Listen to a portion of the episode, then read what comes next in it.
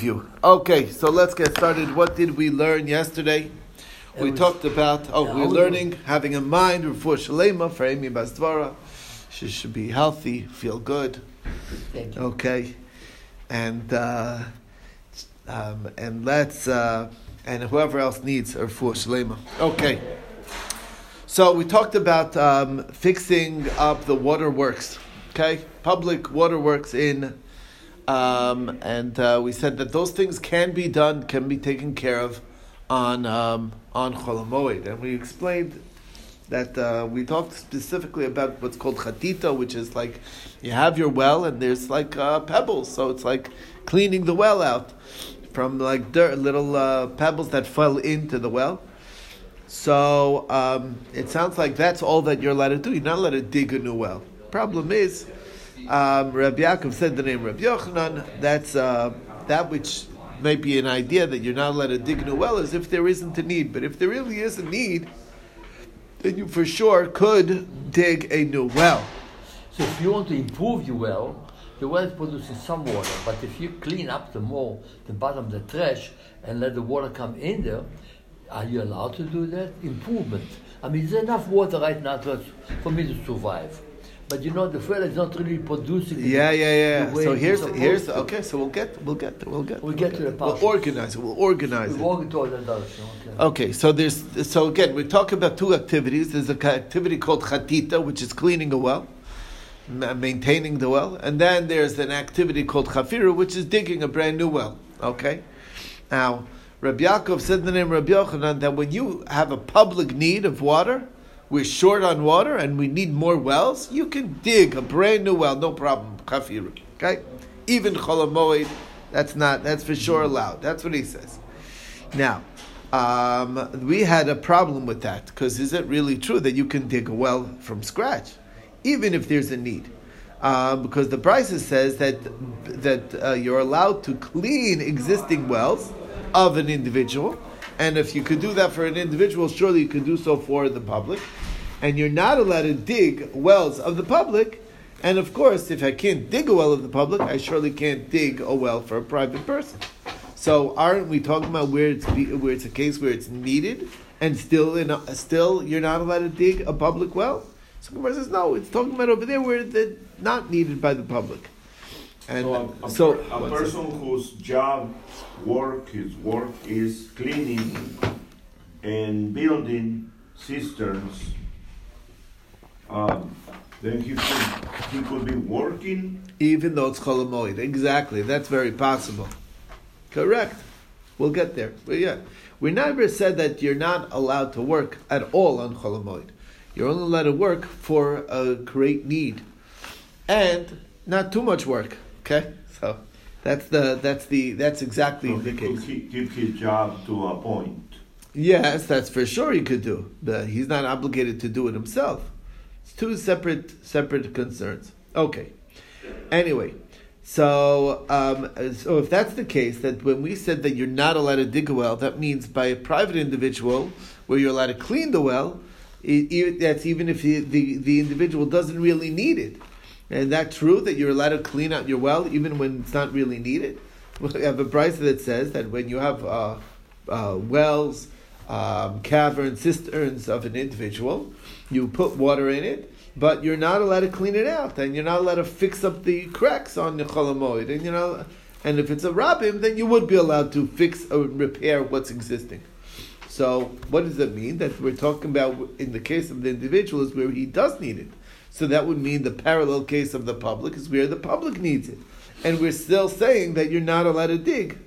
So the Gemara says, but that's not true. You are allowed to dig, and we show a brisa that says that we- that these wells and caverns, right, um, are of a yachid. You can bring water in it. You can clean them out, but you're not allowed to fix the cracks. You're not allowed to, um, um, and you're not allowed to plaster it. But if it's a public, then you're even allowed to dig and plaster it. So we basically are contradicting ourselves. So what the bottom line answer is is that um, this is the way to understand it. So if it's a yachid's well, so then you can just clean it out if it's needed. And of course, if it's a rabbim and it's needed, of course that's being allowed. Because by a rabbim, not only is it allowed to clean an existing, but it's even allowed when there's a need to dig. And you're not allowed to dig a well um, of the rabbim if it's not very needed. And of course, that would be, of course, the case by an individual if it's not very needed. Not only that, but even chatita by a by a private person, if it's not needed, is not allowed. So that's basically the idea. So now, what is the bottom line? You asked, what if I have a public well and there isn't a, a need, but I want to clean it out on Chol Hamoed when there's not a need? That's the question. Is that what you asked? That was what you asked. And the answer, I thought, I thought we said that it's only a private one that when there isn't a need, you're not allowed to do chatita. But uh, but but a public one, chatita is allowed. Chafir is not unless there's a So need. you really, up, you know, improve it to a point that will give you more, more Fix water. it up, Even if right? you don't It's need not it, major yeah. work, right? That's what's allowed. Okay. Greater need. Now, Rav Ashi uh, says that it fits into our Mishnah because the Mishnah says an extra line of that you could do all tzarchei rabbim, isn't all tzarchei rabbim, including even digging a well. I'm So the. Gemara says that's not necessarily a proof. Maybe it's talking about these other things that are tzarchei rabbim, like clearing the road, making you know if a tree, a limb falls into the road to make that clear that, fix the roads, this potholes and all these things in the mikvah. So the Gemara says. Um, uh, make sure the mikvahs are filled, everything that's needed. And if you don't do this, then um, and somebody gets harmed by the road, you know they get they they uh, they, they fall into the pothole, they crack, the, the whatever, they hurt themselves. That blood is on you because you should have been careful. Um, it's the public public uh, people in charge of the public works needs to take that responsibility seriously. That's what we're saying. Anyway, bottom line is. Um, so that's written out explicitly in the Mishnah, so that can't be what we mean by Kol Tzarchei Rabbim. Kol Tzarchei Rabbim is something in addition to what's written out explicit, which we refer to the digging of the well, and that was the bottom line as far as well digging. And that brought us to the next topic in the Mishnah, which is the cemetery marking, okay? Or marking of a kever. Okay, so Rab Shimon ben Pazi asked for the basic principle. Where's the source for the idea that one should put a headstone by when you bury somebody? Where does that come from? So it's uh, derived from a pasuk in Yechezkel. The pasuk in Yechezkel says that he saw a bone of a man and he built a tzion next to it. So why would he build that next to it a tzion, a marking, to show us this idea? That's that's what it's all about. Um, so Ravina said to Rav Ashi, but that's very nice. But where was where was this obligation before Yechezkel came along? It's very you know that's much later. Um, but what did they do before then? So. Um, um, so basically, the Gemara explains that uh, before Yechezkel came along, it's uh, it was just what we call a Gemara. It was the tradition. It was an oral law, and then Yechezkel came along and he and he made it and he put it down on paper. You know, in other words, he wrote it down. Same idea. Um, we give a, a similar example.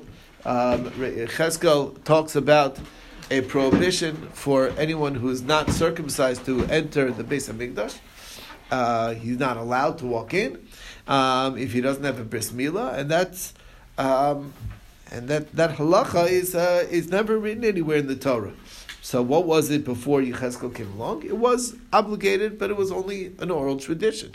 Came along Yechezkel and he put it down um, that we could actually see it written. But uh, that's the that's the idea. Anyway, that's one of the sources. We saw um, some additional sources. Kayam Rabavo, he says it comes from the words vitame tame yikra, which means that the person who has saras needs to call out to others and tell everyone that he is tame and they need to stay away. He, and that's exactly what a marking of a cemetery is doing. It's basically a stop sign. Stay away if you need to be taught. Yeah. Are we saying that the whole idea of a, of a headstone in front of a grave, which um, we do today and Christians do, and uh, I don't know if the Muslims do or not, Something like that. but they had, this is the source for all of that? Or, or did the practice predate this? That's cool. Um, the pro- well, we're saying it's from the Torah. We're saying this is a Torah concept. I'm not sure. We, I mean, we're not talking. It's very different They have than uh, yeah. We all have this custom to do. It's, it's there's this there's a there's a it's the question is what level of severity is it? How important is it? It's a Torah concept. That's what we're suggesting It here. talks of marking near the grave, you know, put a marker near the grave. And so, but the whole practice of the elaborate historical name and the dates and the and epitaph and all that stuff. That's um, well, we'll get there. There is a there is a. I mean, it's not that this is not the only place that talks about graves. There's other other gemaras that talk about what's written on the headstone, but we're just talking about putting a marker. Right. Okay, that's all we're doing here. But we, we do have a tradition of the actual headstone. I know. I mean, We do it, right. do it. So I'm curious where the sources of that are. If it's not here, that's fine.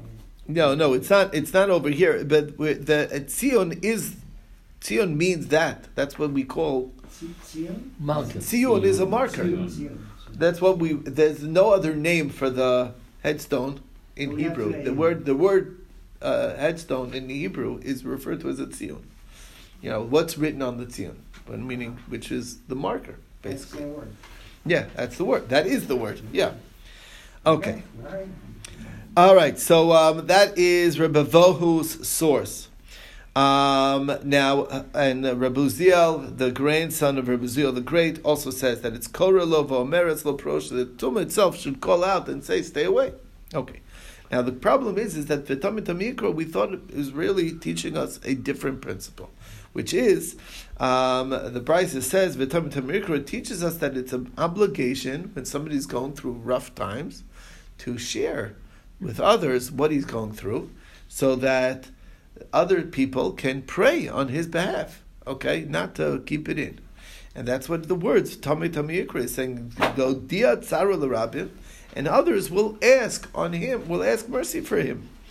So why? So that's what the pasuk is coming to say. That your tummy tell people that you have tzaras and you're suffering, and then, then maybe they'll daven for you, and that's that's a good thing. Give them that opportunity. Okay. Now, um, so the Gemara says that actually it's both ideas because it could have just said vitame yikra. Why does it say vitame tame yikra? That tells us both ideas. Okay. That was Rebavo. Next one was Abaye, brought a source that says Livnei Iver, Losita Mishal. Do not put a stumbling block in front of a blind man. Obviously, if I don't know and I'm a Kohen and I don't know that there's a, uh, somebody buried here, I will be, uh, I, I, it's like a clear stumbling block for me. So that's something that w- one needs to remove. Okay, Rav Papa brings another pasuk of clearing the road, which is also the, basically the same idea. Rav brings another uh, a pasuk of harimo mikshol miderachami. So make sure people are traveling; they need to know to avoid where there's somebody buried.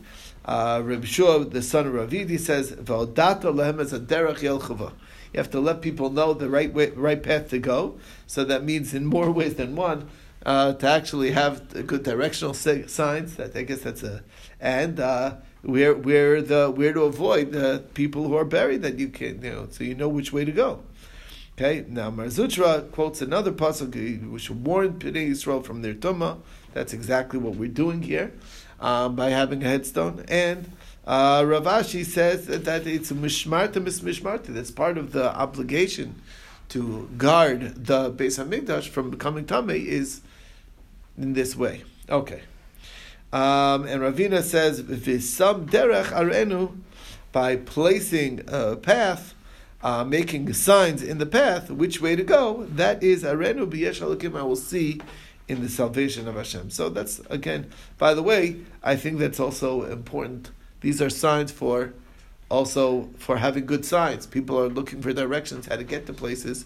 So there's a value, there's a point for that. Okay, um, you know, people who travel. Uh, some highway signs. some highway signs are are clearer than others. You know, like some of the sometimes the signs are like, you know, Yeah, like no. terrible. Right? It's like What does it mean, my charge? what? My charge. My command, I charge the command, I charge you to do something. There's Oh. more saying I command you to do something. All right. Next, we saw that uh, the, on this last pasuk, Rabbi Shua ben Levi teaches that uh, not only you don't read it only as some archosaf who places his path, but rather sham who evaluates the path that he's taking, meaning he's taking a calculation. Is this the right thing to do at this at this time? And he says, don't read it. And that's so he's saying that's what the pasuk. You will see the salvation of Hashem. So we have here a story that illustrates this. Rav Yanai had a student, and this student was particularly sharp and would always ask very difficult questions on what, whatever Rabbi Yanai said, except when it was the holiday Shabbos, where everybody from all over came to hear the Rabbi Rabbi Yanai speak. So he didn't. He kept quiet and did not ask any questions, and um, and uh, and so Rabbi Yanai was recognized that he's holding back from asking, and there was a reason because it's just in case he asks a hard question. The way Rashi explains, and uh, the rabbi won't have a, a, ready answer, it may be embarrassing to the rabbi, and it's in front of, you know, the the pop the, the population. That it won't be good and bad, Rabbi. What? That doing that, because if you if there's a lot of people and you have a good question and by the rabbi knowing it, he could a lot of people could right, but that's true. But the, by asking, sometimes it's like it can lead to an embarrassment. Here's the Yeah, story. that's why it's good and The student, the point being, is the student recognizes that even the rabbi is very great, even if he doesn't know the answers to all the questions. But when um, um, when people who aren't regulars by the rabbi, they don't know whether and, and he and he asks a question. Somebody from the crowd asks a question, the rabbi doesn't know the answer. It will be um, in their eyes it's like, oh, what kind of rabbi is this? Let's The fire him. knows- he doesn't know all the know answers. Everything. He's supposed to know everything. Exactly. A rabbi's supposed to know everything. What kind, what are we paying him for? He's uh, worthless. He didn't know what a simple question that this student asked. Okay, so uh, they Is that the don't. same thing, Pashat Uktzin? yeah, whatever. The point being is uh, the point being is is that is that the, the, the student was a, was understood. So there's a time and a place for everything. This is not the time and place to start showing how smart you are to the Rebbe. Okay. Anyway, sure enough, um, uh, he appreciated it. That's all it's saying. Next, we saw is uh, that uh, as far as uh, what else, what what type of tumah do you need to make a marking on? So we said if it's a kezayis min ames, just an olive size of a dead body, so you don't need to. If it's a bone the size of a barley, you don't need to. Um, and anything that's not mitamib oil, you don't need to mark because the purpose of the marking is that you go over it and the tumah rises and it'll make you tummy. And if it doesn't come up, then we're not really concerned. It's buried deep under the ground and it's not enough to be able to make uh, make uh, to to become tummy oil. So it's, uh, no issues. Okay, now. Um, so what is included? So the spine, a full spine, a skull, most of the bones, most of the uh, most of the size of bones, or most of the bones. Those are things that need to be uh, covered. There's no need, no read, no reason to make a marking on where it. We know that this is a cemetery. Okay, so like if it's in the middle of a cemetery plot, so then that itself is its own sign. You don't need the separate markings. Um, but uh, on Sveikos, that where really is where it's required, and we define Sveikos doubt, doubtful cases as three. Um, it's Chachos, it's Praos, and Beis HaPras. Chachos, we explained, is the uh, there's a tree that has a branch that leans over the burial place that people may not may not be fully aware of. Pros are where there's a, a stone uh, from a fence that juts out and covers over, and that's a, an area that people not, might not be uh, clear. And also, um, when setting up this uh, marking, don't put it right on top because then it's already too late. And you know, but don't put it too far because then you're covering too much ground.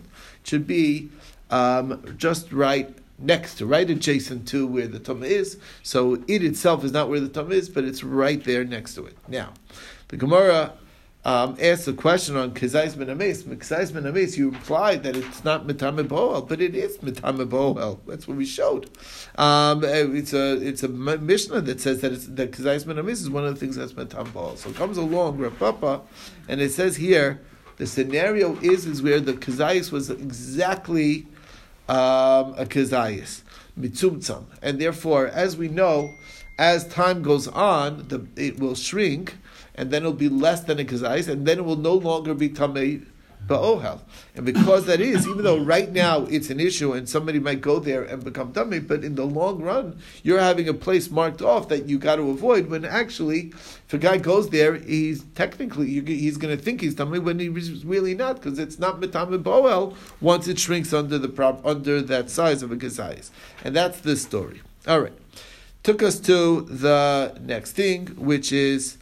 Um, um, what is the base of the definition? The third case, third case of what's the case of doubt is what we call a base of pras, and we explained that base pras is where they plowed an area and found, unbeknownst to them, there was somebody buried in the field, and the plow dragged the body, and that's where we're just worried that maybe there's a bone fragment somewhere that we're not aware of.